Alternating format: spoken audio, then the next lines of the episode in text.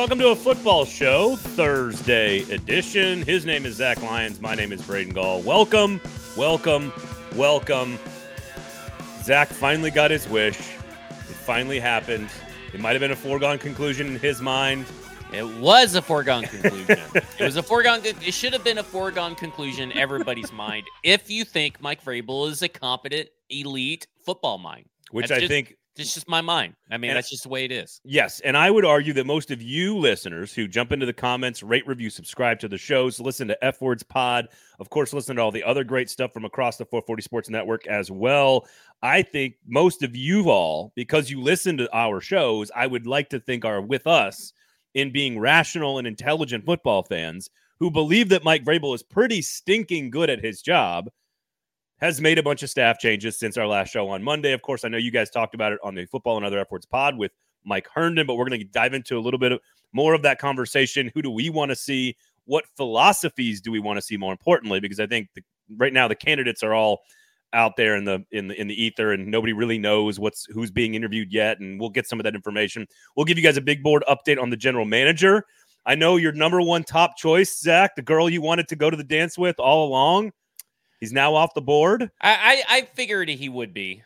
I mean, he was the best hire, but obviously, and we said it on the podcast, I said it in tweets, I try to warn people, don't get your expectations too high, because he's probably, by the, the reaction by Reddit, the reaction is they're going to do everything in their power to keep Adam Peters in San Francisco. Well, and as as all good, rational human beings, we should take all of our advice from Reddit. Tim Dodge chiming in. How dare you assume that he is rational? You're right, Tim. You're an Auburn fan. Of course you're not rational. You decided to be an Auburn fan. What the hell's wrong with you? Uh, uh, so we're probably gonna... went to a game and saw the eagle fly down during the national anthem. He's like, oh, this is cool. I got to be an Auburn fan. the uh, the Georgia Bulldogs are dominant national champions. We got the N F L playoffs coming up. And, of course, I got some way too early, never too early top twenty-five sort of S E C power rankings for you folks out there. I don't know. This uh, so. You say it's never too early, but I also feel like this never is too doing early. A mock draft right after the draft. Well, so, but here's the beauty of college football is because so much shit's going to change. Like, I can look at the rosters right now. Tim graduated from Auburn. What does that mean? Uh, like, wait, does that even count? Like, if you graduate from Auburn? Tim, I don't know why we're picking on you. We love you, Tim. Um, I listen, I, there's so much that will change in college rosters, in who's going to be good or bad, coaching changes, transfer portal, recruiting, all this stuff. It's not going to change who's number one. But you can kind of do a power ranking of college football teams like almost every other month, and it might change. Like that. That's what's really fun about uh, what's fun about college football. So we'll, t- we'll take a way too early look a little bit later on. It's at the very end of the show. Okay, hey, it's let me ask non- you a question. Non-offensive. Uh, college ex football expert. What the fuck is C J Stroud and Quentin Johnston waiting on? That's a great question. I don't, I don't, I couldn't tell you. What if C J Stroud didn't come out? Wouldn't no that way. be the stupidest move that he could make, unless that N I L money is worth what he's going to lose from? Because there's no way he's going to be better than Drake May and Caleb Williams, right? Next year. I mean, that he's probably on par with those guys, but like, right. He could be third and taken it's, like sixth overall. Second. Yeah, instead of now, I've seen I him on. I find some... it so odd that he hasn't done it yet. I, I don't think there's anything to that yet. Like the deadline's not for a little while, I would assume. Sounds like he's running from the grind. He knows that he's not going to be a good N F L quarterback, and he wants that N I L money. So he's an eight to four guy. He's an eight to four guy. He's he's a blister, yeah. Not a callus. Not a callus. That's what he is. Uh, I'll remind you of that that commentary when they draft him. They trade up to number three and they draft him or whatever, right behind the Texans. Uh, I'll just um, remind everybody that it, that means it's going to be a failure, and uh, it will definitely not work because, you know, Ohio State football quarterbacks just are not good in the N F L. So we've got uh, a lot of stuff to get to. G M big board update, offensive philosophy conversation. N F L playoffs are here. We know the A F C championship game could be played in Atlanta. Should that happen? Buffalo, of course, and or Cincinnati versus Kansas City. Um, that's going to be played in Atlanta. I volunteered Nashville. I thought Nashville was a great a great spot for that. To I be, don't want to hear. You don't want to hear? You don't want an A F C championship game here? That'd no, what's the point? Titans are going to be in like, I care where it's at. I don't know. And then it's just going to clog up everything. It could be a disaster. I'm selfish, Nashville's Zach. Infrastructure cannot handle last-minute events. Man, this this giant thunderstorm that's about to roll through Nashville is like really changing my lighting in the room right now. Yeah, um, it is dark. It's going to be bad. So if we experience any technical difficulties, it's not our fault. It's God's fault. Blame him. Uh, okay, So before we get into any of that, of course, a football show is brought to you by who, Zach? Tell everybody who the football show is brought to you. A football show. And just throwing it to me without telling. Come on, come on. The Kingston Group, build k g dot com, and, of course, the Pharmacy. Uh, Braden says there's a dry January thing going on, and I just want to let you all know that I think dry January is stupid. The premise is stupid. You you can get healthy, you can get fit without depriving yourself the joy of a big, juicy Bayou burger. Mm. With, deprive you of the joy. You can still get your abs and without up big old stein of beer from Pharmacy Burger. You want tater tots? Well, guess what? Just do some crunches and then go get you some fucking tater tots. Also with the best mustard in Nashville. Uh, I would like everyone to know that not only did I just toss that ad read to Zach with no preparation, but I'm pretty sure he found out about dry January about six minutes ago yep. when I told him about this stupid dry January thing that's happening, which again, I don't understand. I don't understand. I don't understand dry any month because again, let's be fair. We want you to go eat at Pharmacy as much as possible, but is it reasonable to go to eat at any restaurant every day of the week? No, it's not reasonable to ask anyone to do that.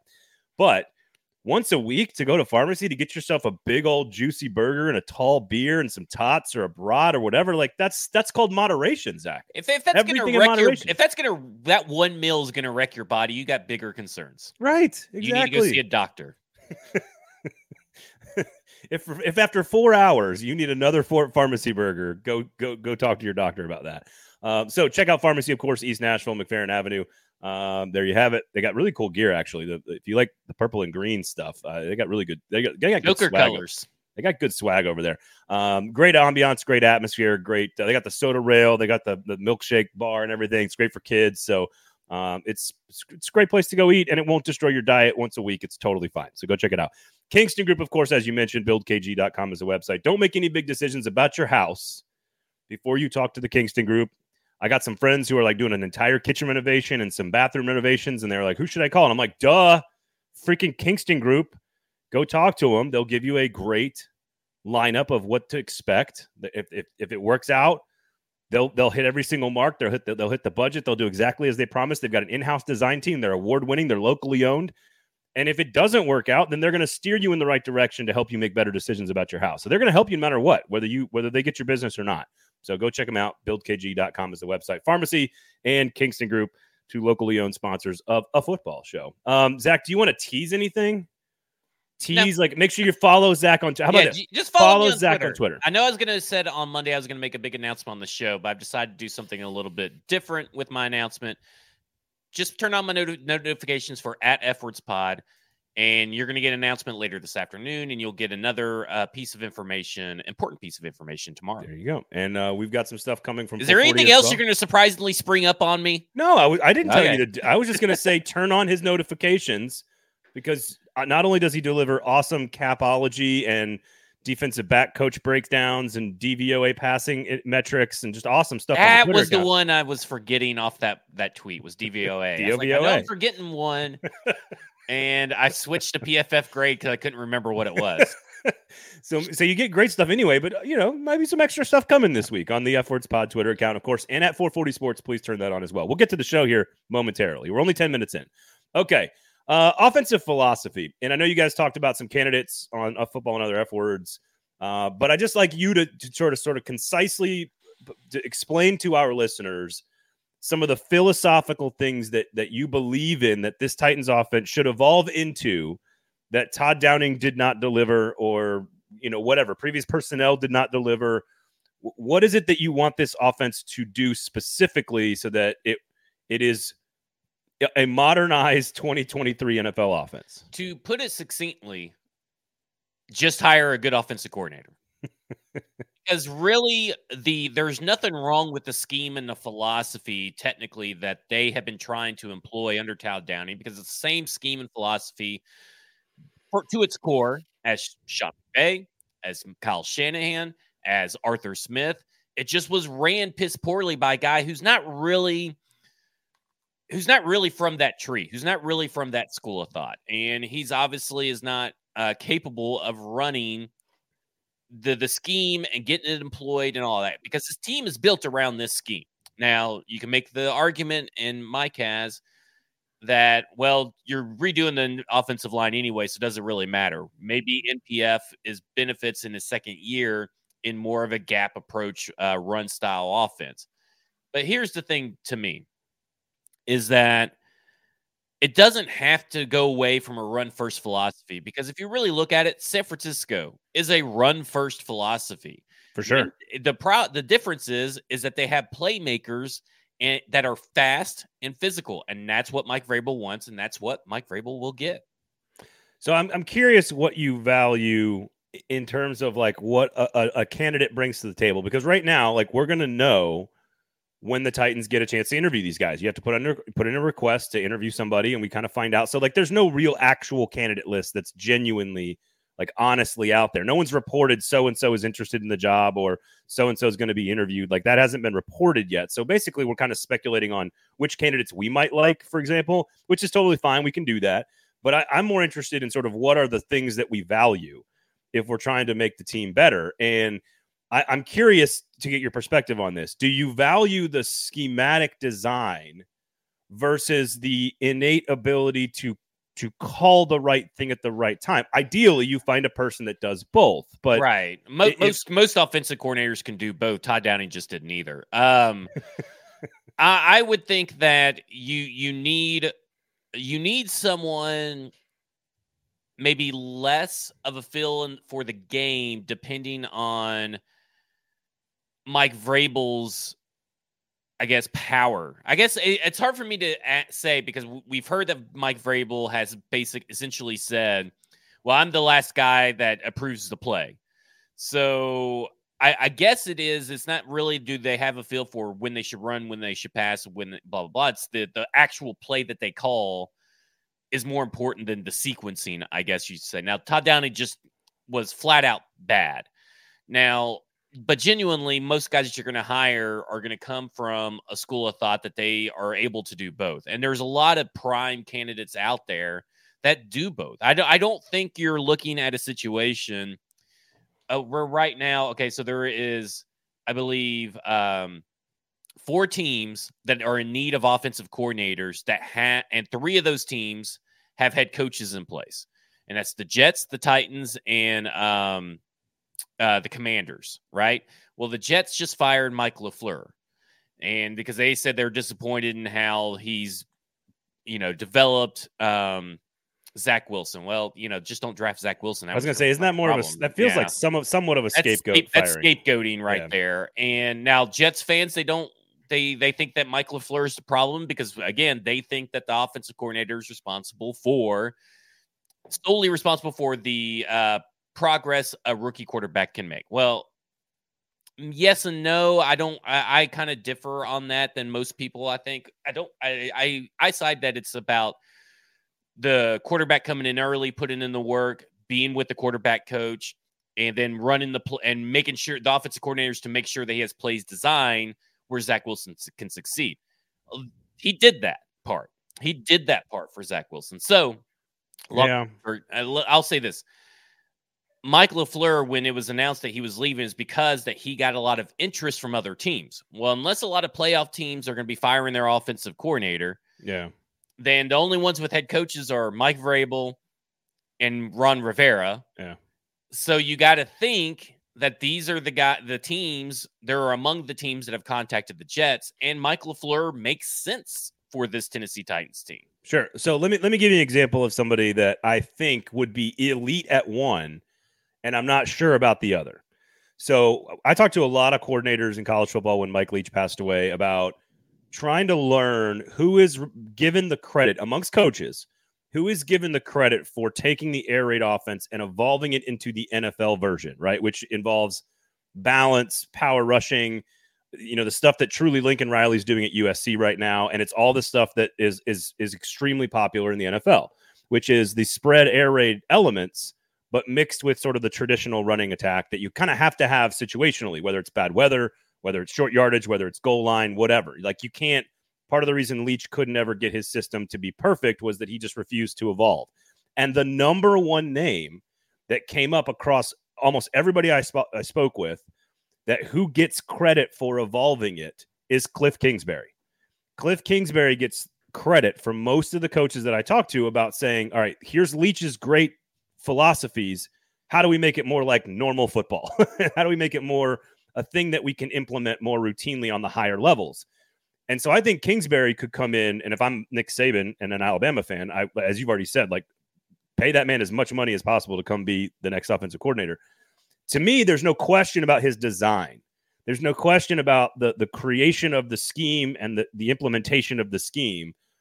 I'm not one hundred percent sold on him knowing exactly when to deploy those plays, but that that is a philosophy that I think would be extremely valuable, as le- at least that half of the equation. I think if he's solely a play caller, y- you would see an uptick in what he's able to do. You get what I'm saying? Because when you're head coach and play caller, I don't think that's his forte. I think that's that's something he cannot do. But if he's solely an offensive coordinator, and then Mike Vrabel's handling everything else, I think you're going to be all right. How many I, how many head uh, coaches are play callers in the N F L? Uh, I, you're as, you're asking, and I would just be guessing like five or six. There's probably. only one. So there's only one that's one. Like the last guy who did it in college to win a national title was Jimbo Fisher, and that was almost that was a decade ago. Yeah.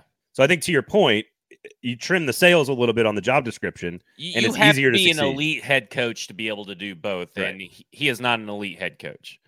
Um, and, and that's just what it is. It has nothing to do with him being a coordinator. There are elite right. coordinators that cannot be a head coach. I don't have faith, faith in Dan Quinn round two that could possibly happen, but Dan Quinn is an elite defensive coordinator. Mike Zimmer was an elite defensive coordinator. That was a shitty head coach. On the flip side was, um, Norv Turner, elite offensive coordinator, horrible head coach. To me, it's okay. Now, bringing in Kliff Kingsbury is changing everything. It is an extreme, drastic change from anything the Tennessee Titans have seen, and I don't know if you have the personnel to handle that. And that is the problem with going to the extreme. That's like Sean McVay, the Shanahan system's kind of in the middle, right? It's it's like it's got the best of that passing, it's got the best of running, but it's right in the middle. And if you're going to go to Kliff Kingsbury, you're going like way down away from what is what is possible by this team. So let me let's go down that path then. H- how important is it for this person, whoever it is decided, because you got a new G M coming in.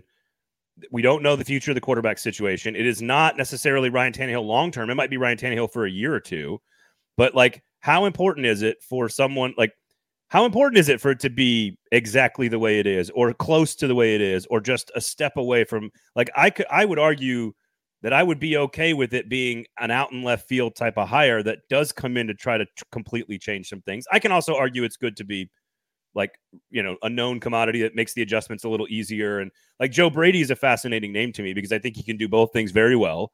And I don't think his offenses Man, are all that. I, I don't I don't get this Joe Brady hype. Uh, I mean, he sucked at Carolina, and I know he was good in college, but college is just entirely different than N F L. No, it is, but I just mean schema. I, I don't necessarily mean he's the guy I want. I just oh, mean okay. schematically, he's not as big a swing as Kliff Kingsbury. Yeah, right? like, yeah, not like, a big swing in philo- philosophy. Right. You know, the, the idea that people have is that they're they're too run dependent.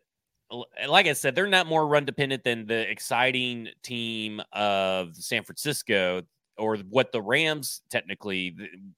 Well, the Rams a couple of years ago were a little bit more. There's a lot of running teams that pass really well and have creative play designs. I mean, you look at Detroit, you look at uh, Green Bay. Yeah, you know, you look at these teams. It's it's all about your personnel. The the so if you go to Kliff Kingsbury, go to this extreme. What faith do you have that Ryan Tannehill can execute that? Like, well, and, and that's my question: is how much should Ryan? How much should the personnel?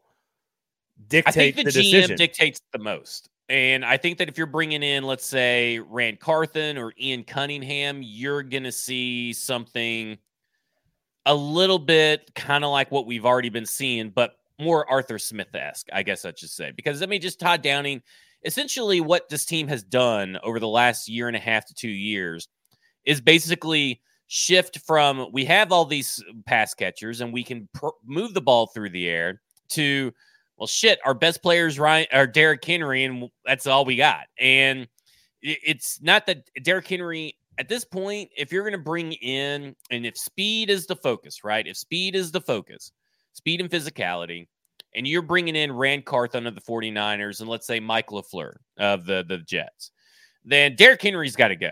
I, I I see very little opportunity for Derrick Henry on this team anyway. But if you need speed, you need someone like Raheem Mostert, like uh, Elijah Mitchell, Matt Breida, uh, um, Christian McCaffrey, these guys that are fast. That, but also, Jeff Wilson is another one, but also can make people get punished for trying to tackle them. Derrick Henry's just not fast anymore. No, and I agree with that. Well, or at least it takes them a while to get there. And if there. you go to Kliff Kingsbury, goodbye Derrick Henry, because what good well, is he? And that that's sort of what my question is, is how, how like, it feels like there's so many d- big decisions coming, which we all know what they are, about players in particular, that, and, and again, I think Jason says this, the scheme has to evolve out of a run de- dependency. There's no point in getting faster if they're not going to be designed for speed, which is what you just said. So I what I find interesting is, like, there's so many moving parts here that I find it almost impossible to pin down a specific direction that they want to go unless it is almost exclusively Mike Vrabel's view of the future. And and to me, I don't know how that includes, like, any of this stuff. I don't know how it includes Derrick Henry. I don't know how it includes Ryan Tannehill. I don't know how you pick a guy, put him in place, and then have a general manager draft players for that system, although the, the job of the coaches is to fit the system around the players. I, I just... I find this, like, there has to be some order of operations here. And I well, find it, is. it it's, get your G M. You and your G M decide what you're doing with Tannehill and Derrick Henry. You don't have to let anybody know at this point. You don't have to make cuts.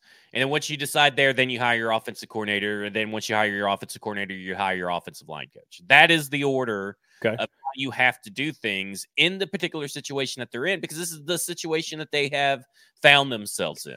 And in theory, couldn't that happen? Let's say, again, they're going to interview, uh, what, Ian Cunningham over the weekend, Ran Carthon. They, over the they week- have, starting today, they have uh, five interviews lined up for G M. So, which is Car- Ran Carthon, Quentin Harris, Ian Cunningham.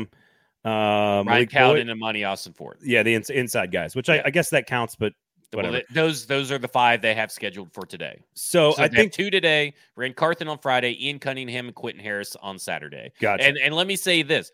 They have interviewed Ran Carthon, Ian Cunningham, and Quentin Harris previously at a mixer, and all three of these guys were at both in May. At, a, at a, I guess a mixer is probably the wrong word. So the owners meet. There were two owners meetings in May and December, and I've said on this show a couple of weeks ago in the early December, I said Amy, after she fired J-Rob, there was specifically one owners meeting for a couple of days, and minority candidates were going to be there, and she was going to get a head start on everything. And sure enough, what do the reports say? Connecting the dots, boom. Yeah. She's talked to everybody, one of these guys, for a couple of days now, even before having these official interviews. So this is almost like second round for Ran Carthon, Ian Cunningham, and Quentin Harris. And then, the, of course, there's going to be another round when they get it down to probably two or three finalists. Or Possibly. Whatever, so. I mean, do they – I mean, it's only five. Do you have to have a second round?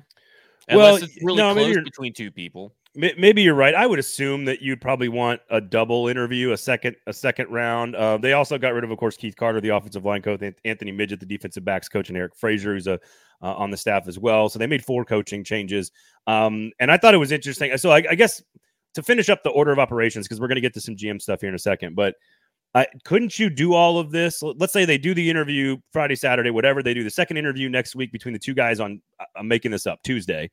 And and they decide between the two, they offer the job, and the job is accepted. So let's say late next week, hypothetically, is it really out of the out of the question that Mike Vrabel and new G M X Y Z have already started having or made a decision about the quarterback situation? Well, I'm sure it's all involved in in the in the discussions. You know, you're, you're a G M. You don't you you what what happens in your G M interview? For those who may not know, you bring in your plan. And here's what I would do. And then they ask you questions about your plan. Then they ask you questions about the players. And I'm sure Vrabel quizzes them. I'm sure Amy Adams-Strunk quizzes them on different things that they are wanting to have. And but they, the G M that's coming in pretty much has probably an eighty percent good idea of what he's going to do with Ryan Tannehill and some of these players, right? I mean, you sure, yeah. you got to come in and meet them, but you, you have a good idea. And there's a report that just came out on Ian, by Ian Rappaport saying Jets owner Woody Johnson is willing to spend for a veteran quarterback. There you go. I mean, we've been talking about Tannehill's fit for the Jets and how much better he would have made that team if he was over there. Now Mike LaFleur's gone. So what system are they going to use? Well, it's funny. I was talking to a Jets guy who works at E S P N, and I was like, I was like, don't be shocked if the Jets come after Ryan Tannehill. And he was like, what are you talking about? He's not better. And I was like, Ryan Tannehill is significantly better than anything you had this year. Don't don't worry about it. Like, it, it, I just don't think people watch a lot of Titans games outside of, outside of Nashville sometimes. Um, so it seems like I, I'm with you on the order of operations. What did you make of the uh, of, of the other names on the the coaching staff that were moved? I found Keith Carter to be fascinating because, by and large, for what while there was some initial friction, by the end of his first few seasons, almost every player had gotten better and was playing their best football under Keith Carter. That certainly was not the case this year. And then, of course, Taylor Lewan. It wasn't really the case last year either. And, and Lewan has the comments about how practice on the offensive line was so much harder and they didn't really nah, take it easy on us. Wuss. Well, and, and I'm just... Spare spare me this Taylor Lewan bullshit. You know, do you hear what he said about being... He wanted... He thinks it's, you know, it's good to be patted on the back, you know, when you get... When you mess up on a play. Well, he's like, sometimes that. it's, yeah, that's what he says. Sometimes it's better, um, you know, to, for, for guys, if you pat them on the back after a bad play. Listen, if you have to pat someone on the back after a bad play, they're, they're not cut out for fucking football. Like, give me a break. Get out of here. Well, that may, uh, so while, uh, while I think I agree with you in general, I also think there's lots of different ways to motivate. I mean, the reason T C U's in the national championship game is because he's not a huge asshole like Gary Patterson. so I, yeah. I think there's many different, and you're a big leadership guy, so there's lots of different ways to get the most out of somebody. That's why we Taylor Lewan's not a leader. We all respond differently to different styles of leadership and different methodologies of, of motivation and, and everything. So I don't, I don't really care about any of that stuff. But if he, if what he said about practice is true, which is that the offensive line practices were extremely difficult and it was too hard to recover from whatever injury, like that, that could absolutely be an indicator of why there's been so many injuries in that, in, in one group, at least. I, I just don't, I mean, the, the secondary didn't exactly, Christian Fulton got worse. They right? were the two worst units on the team. Yeah. And they've been pretty bad for the last two years. They were the most penalized units on the team, one and two, and they w- were the one and two position units that had the worst technique week in and week out. So you just get fired when you're when you suck at your job. Like I just what it is. I mean, they they sucked at their job. Like I was a little shocked that so Keith Carter was gone, but at the end of the day, I understand it. It's kind of like John Robinson. I I was shocked, but right. I understand it. Right. Anthony Midgett, I'm not shocked at all. That guy's got to go. And the guy that they're looking at to interview first, if that's a sign of things to come, that they're going to go after um, basically some of the best defensive back coaches in the league and offer them just the passing game coordinator title. So it's legal because you can't make a lateral move. You can only make a promotion. So that makes it a promotion. Then fuck yeah. I mean, do it. Like, like that, that's to me is, is the way that they have not been attacking the staff in enough ways and getting creative and trying to lure people away. Well, on a scale of like uh like quarter chub to like fully aroused, what are the three offensive coordinator names that would make you just fully aroused? Like if, if all of a sudden like you you know that these are the three finalists and they're interviewing all three of them and you're just ecstatic about any of them, who who are the names that you want to see? These are the three finalists that I, I love the most or that could potentially be here. I like Eric Bieniemy. I like um, Thomas Brown, who's getting an interviewing head coaching job from the Texans uh, coming up. Yeah. And um, I would say that I would probably, I think I would still put Mike LaFleur there. I think Kliff Kingsbury is kind of like three and four, somewhere around there. I just, I got to see what the G M does, but I'm okay with anybody from like San Francisco. I, I'm okay with keeping the same system. I know people are not excited about the system and all this stuff, but the system works. We see it work and we see it look exciting. We've seen it look exciting here. They just got to get the players that can execute it and get a play caller in that can teach it, install it, and run it. It's also, it's also easiest to stay competitive by not taking a drastic swing at all of this, especially if the next two years you could call transitionary years where you're transitioning away from Henry, away from Lewan, away from Tannehill, away from a lot of major pieces that this offense has been built around for a long time. I wonder about the Bieniemy stuff because there's like a reason. Like I'm I'm with everybody who says, listen, this guy should have had a job a long time ago. He's obviously very talented. He's learned at the feet of the maybe the best offensive mind of our era. But there actually has to, there's got to be something about why he's not been getting, hasn't gotten a job. I, it just seems awfully odd. No, you're not hiring him for head coach. You're hiring him for offensive coordinator. Not, no, I know, and that's and maybe that's all. Maybe that's all you need. Yeah. Um, so, don't overthink it. When I, I tell people, you know, the, the most logical conclusion or the most logical reason is the most logical conclusion, and so don't overthink it. You're who cares if he didn't get hired as head coach? He's an offensive coordinator. Hire him as offensive coordinator. Uh, Bill O'Brien would not excite me. Not at no, all. No, I Bill Bill O'Brien and Tim Kelly would not excite me. But if I had to choose between the two, I'm choosing Bill O'Brien. I do not. I'm out, out Tim on Tim Kelly. Kelly yeah. I'm out on Tim Kelly. I mean, they didn't give. They could. They had plenty of time to fire Todd Downing and promote Tim Kelly. They didn't. And at that point, I'm just good. So you're and you're pro Mike LaFleur. You you think that's. Yeah, I, I think that this whole situation in the Jets and the and the is Woody Johnson driven. It's yeah. ownership driven, and because they're even talking about firing the um, quarterback coach as well, because Woody Johnson got saddled with or wanted the shittiest fucking quarterback in that draft. Pep Hamilton? Nah, I'm out. Okay, uh, who's the guy from? Uh, is it Godsey from Baltimore? Uh, yeah, I'm, I'm good. That knew that knows Vrabel. Like, there's always like an there's uh, always a couple Etsy, names on I these. I think is his name. I mean, yeah, yeah, yeah. I'm I'm okay with that. Um, learning on Greg Roman. I mean, I just you know at this point, it's I think that you're. I think like Zach Robinson from the Rams would be another one. Um, there there's there's there's position coaches at other places that you really don't know what they're going to bring to the table. Uh, Mike brought up the offensive line coach for the Bears, the quarterback coach of the Eagles. You know, stuff like that is is where I would get more excited than some retread hire. That's to me, yeah, it's like spot number three is someone new that we just didn't know was going to be yep. on the table. Yep, and that's that's the direction I like for both G M and for for offensive coordinators. Well, that's what G M's trending to. I mean, yeah. G M is trending. I mean, right. look, like I said, look at the names. Okay, I know we got Ryan Cowden, Monty Okafor. That's just probably doing them some, some little bit of good P R. Maybe get some other teams calling them and all that kind of stuff. Then the next one, then you have on Friday, you have Ran Carthon of the San Francisco forty-niners. Big, big approval from me on that one. Ian Cunningham on Saturday. Super excited for Ian Cunningham. I think he's my number one choice now that Adam Peters is gone. And then you got on the, uh, after that, you have um, Malik Boyd, right? No. Um, Austin, Quentin Harris. Quentin Harris, okay. V P and, of player personnel for Arizona. Okay. Yeah, uh, I'm out on him. You you out we, on him. No, you were you, very high on him uh, on Monday. I just I just said his name. I, I, I thought that he was going to be good, but the more research I've done because it was just announced while we're on air. Right, right. So my initial reaction is knowing that Adrian Wilson and Quentin Harris were both highly thought of for their their position, the vacant position at the Cardinals. You go and dive down and hear what fans say and everything like that.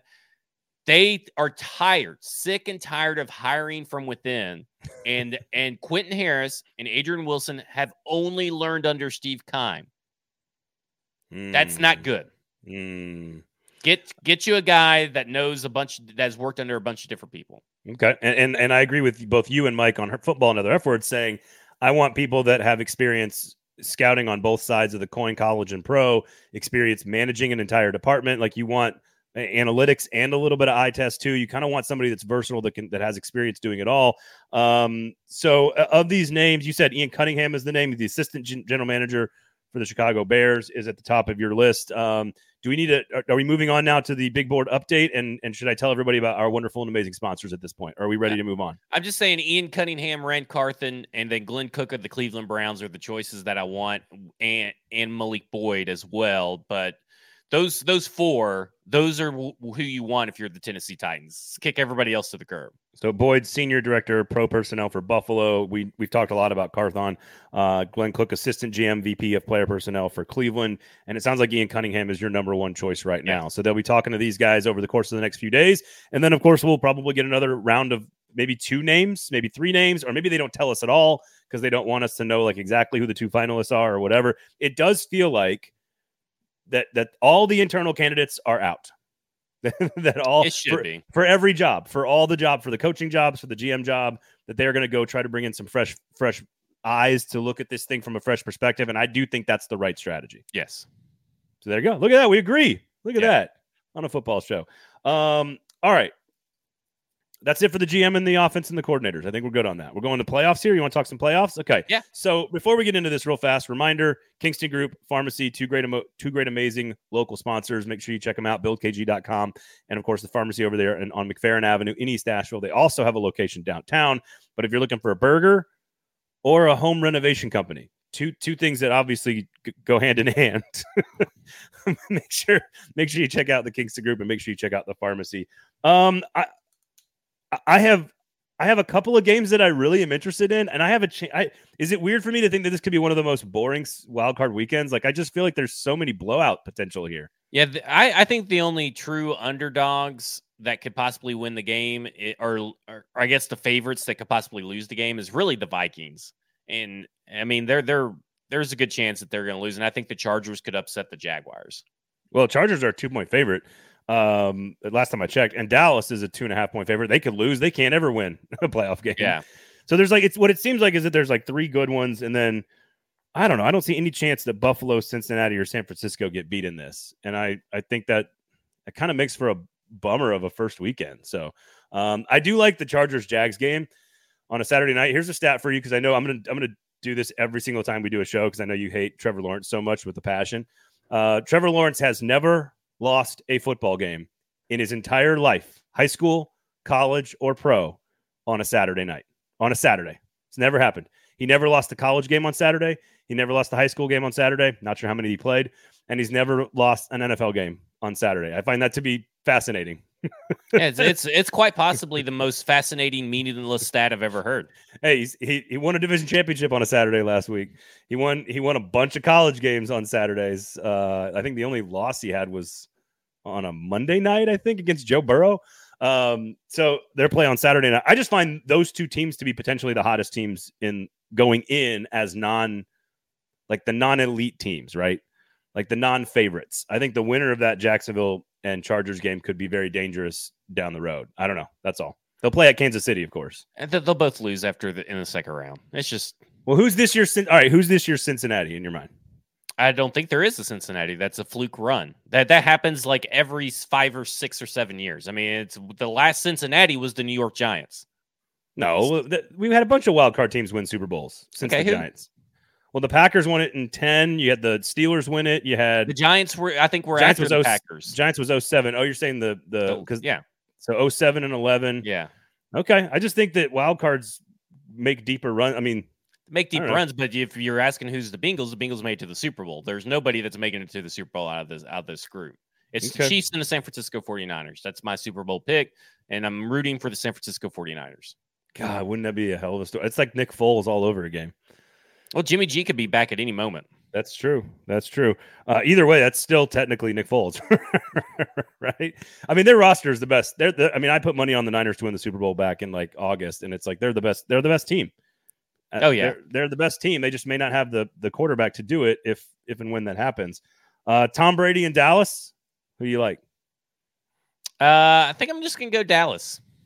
I like that. I like that. I'm with you on Minnesota getting upset. I can't believe how good a job Brian Daboll has done. Uh, is anybody you you said Chiefs oh, over well, Bills? I will say this. Maybe maybe the Eagles or Cowboys who are wild cards could, could be this year's Bengals.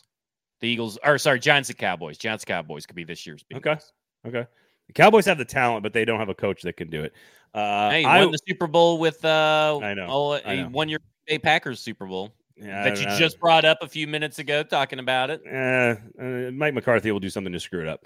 Um, I, I, I'm I'm going Buffalo over the Niners because no one's okay. beating Bu- no one's beating Buffalo, unfortunately. The Chiefs uh, probably will. I just can't. Uh, Famous not. last words. um, all right, that's it. I guess that's our entire N F L playoff preview. Are you just not that? Ex- are you just not that fired up for it, or what's the deal? Uh, well, I mean, it's just the wild card weekend is just not where it's at, and I. I The wild card weekend can be fun.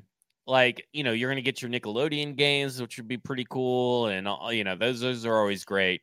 But there's just a bunch of teams that I just know. It just feels very predictable this year.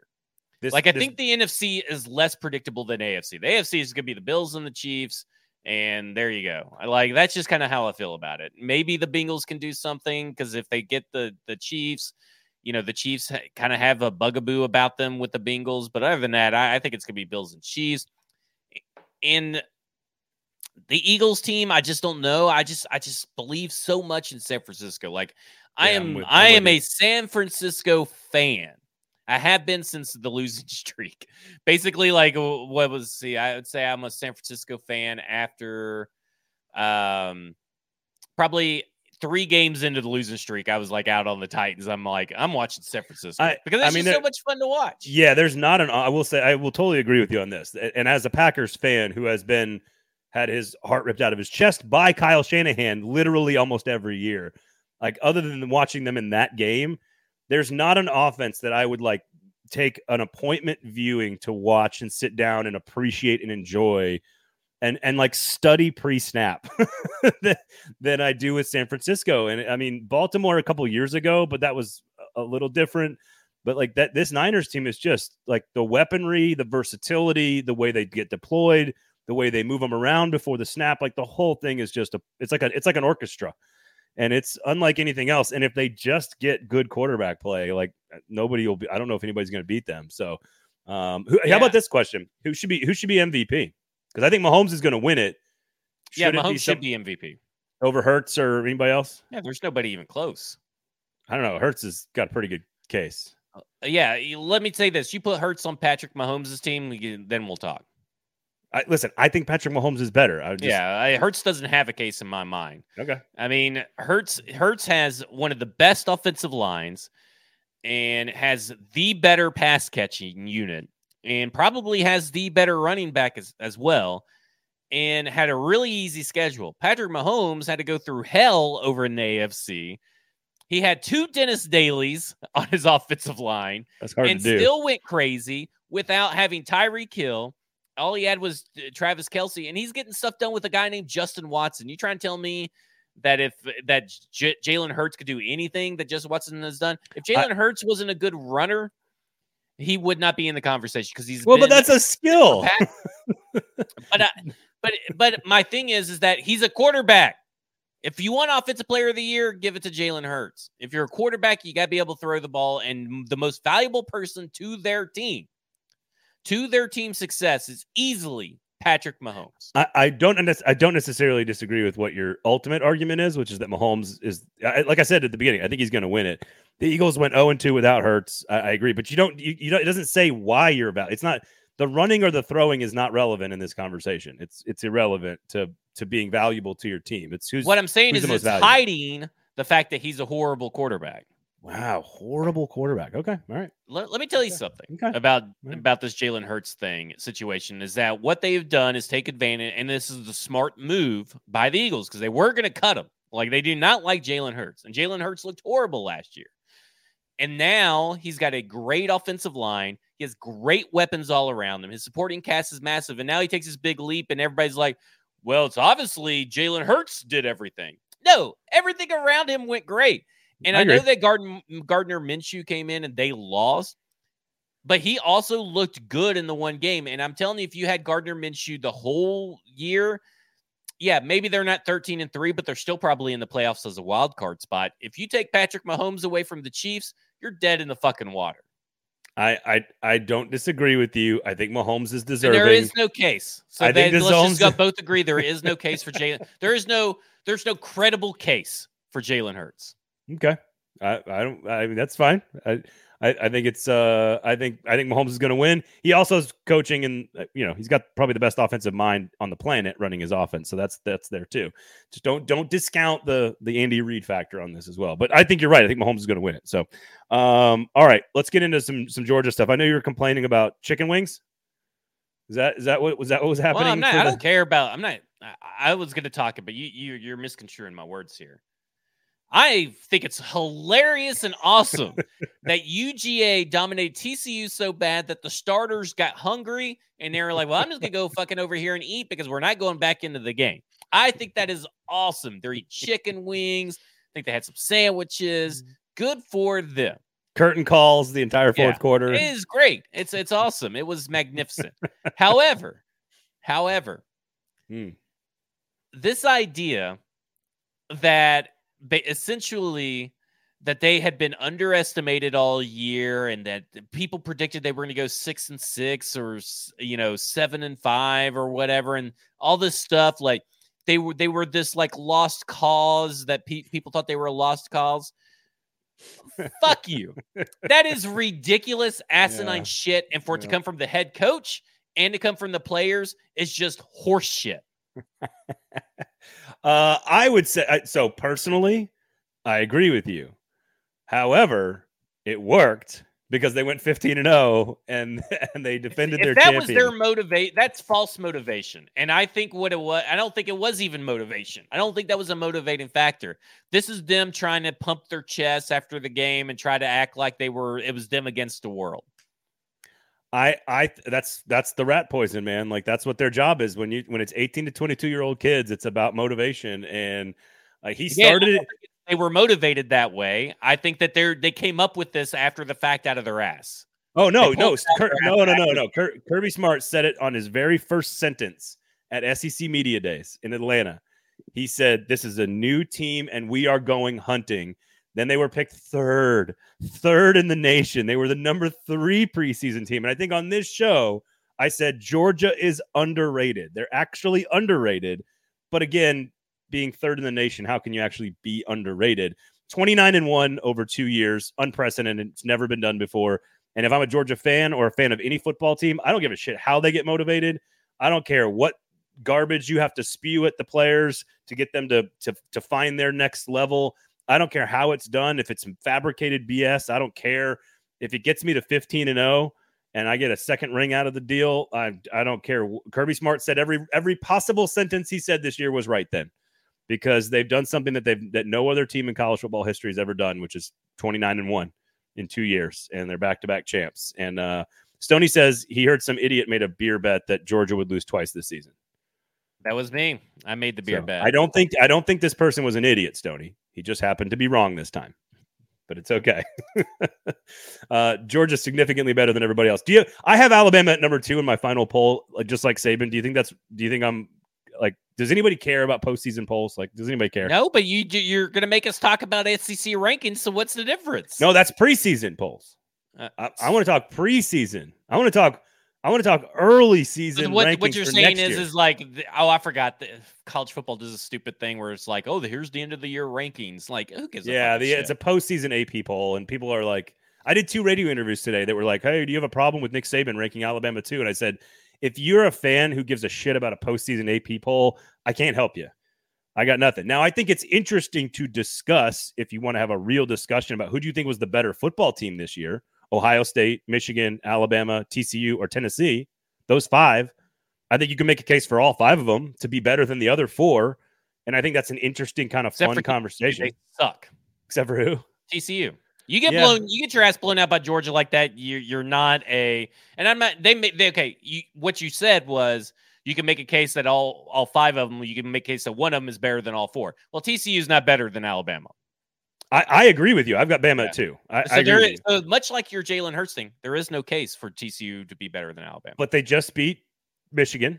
So and Michigan only has one loss. Michigan destroyed Ohio State. Ohio State almost beat Georgia. When you get Tennessee your butts blown out. out like that, you're you're you're a disgrace. And you, T C U could be ahead of Michigan, and that's about it.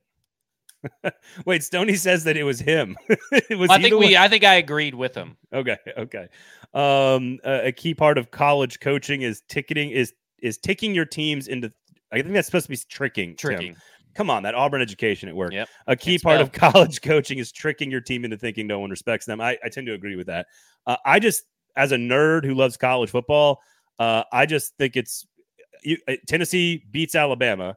Tennessee gets beat by Georgia. Georgia barely beats Ohio State, who gets their ass kicked by Michigan, who Michigan loses to T C U. Like it, it just, it's a round and round and round. And I think all five of them are pretty even.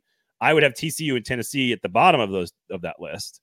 I would have Alabama at two. That's what I would. I think Alabama was the second best team in college football, and people are telling me I'm crazy for that. And I no, I, just, I think Alabama at two is all right. Uh, yeah. If you're not first, you're last. So who gives a shit about that? This? That's it. So now let's look. Uh, Pharmacy, of course, and Kingston Group are two great, wonderful, and amazing sponsors, locally owned and operated in Nashville for almost, over a decade, I think, for both of them.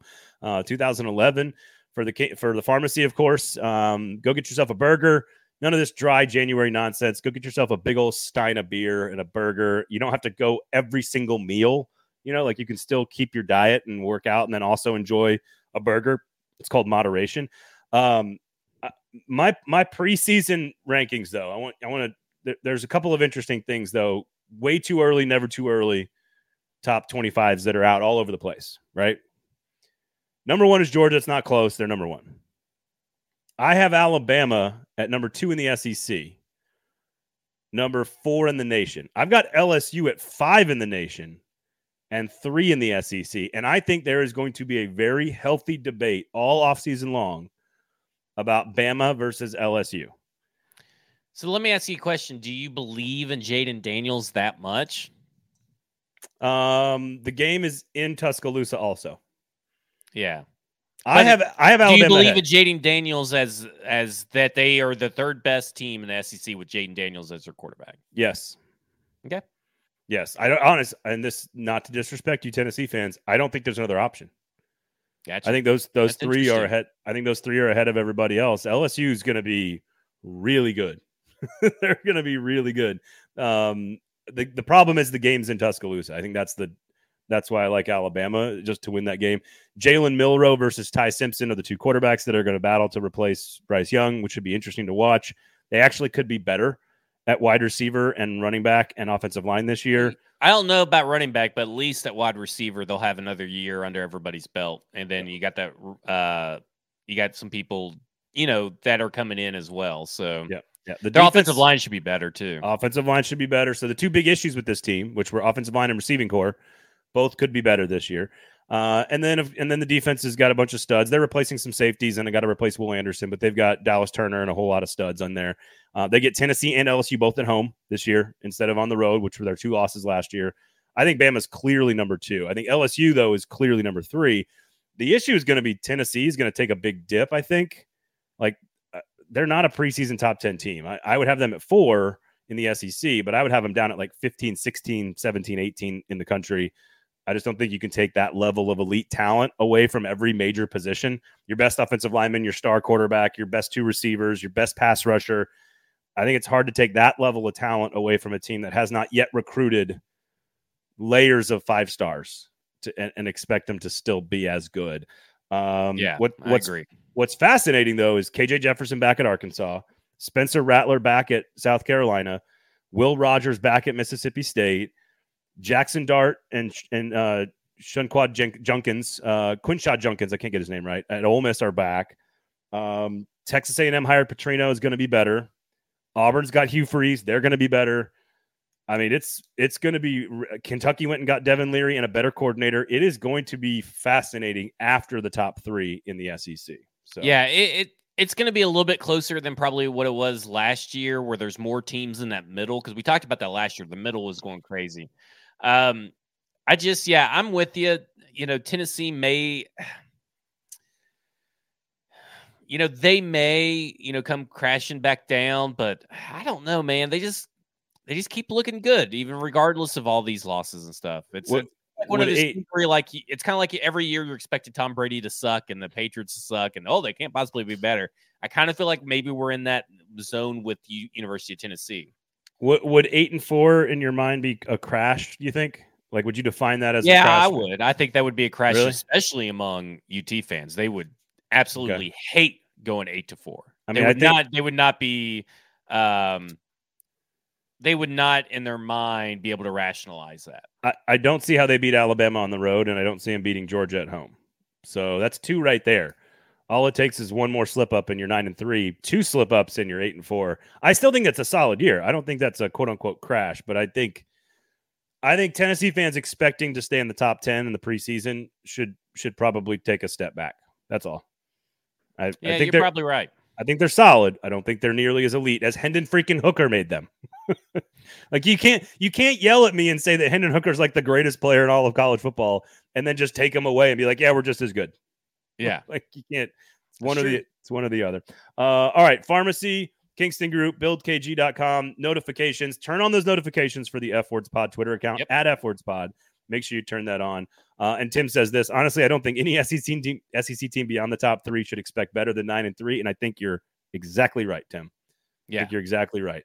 Uh, so uh should be a great offseason for the Titans and, and the S E C. We got the playoffs coming up. We got coaching searches and G M searches. And so we'll keep you up to date right here on four forty Sports, F-Words Pod. Uh, of course, you got everything over at Broadway Sports Media. So make sure you check out all that great stuff as well. Kingston Group, build k g dot com, and the Pharmacy in East Nashville. We love you guys. Thanks for supporting us. Thank you guys for listening and hanging out. Zach, enjoy the weekend. I know you're not very excited about it, but enjoy the weekend of, of, of, of interviewing and an awesome N F L football games. I mean, so, I'll watch it. So there, so, so there you go. Uh, for Zach, I'm Braden. Thanks for listening. This has been a football show.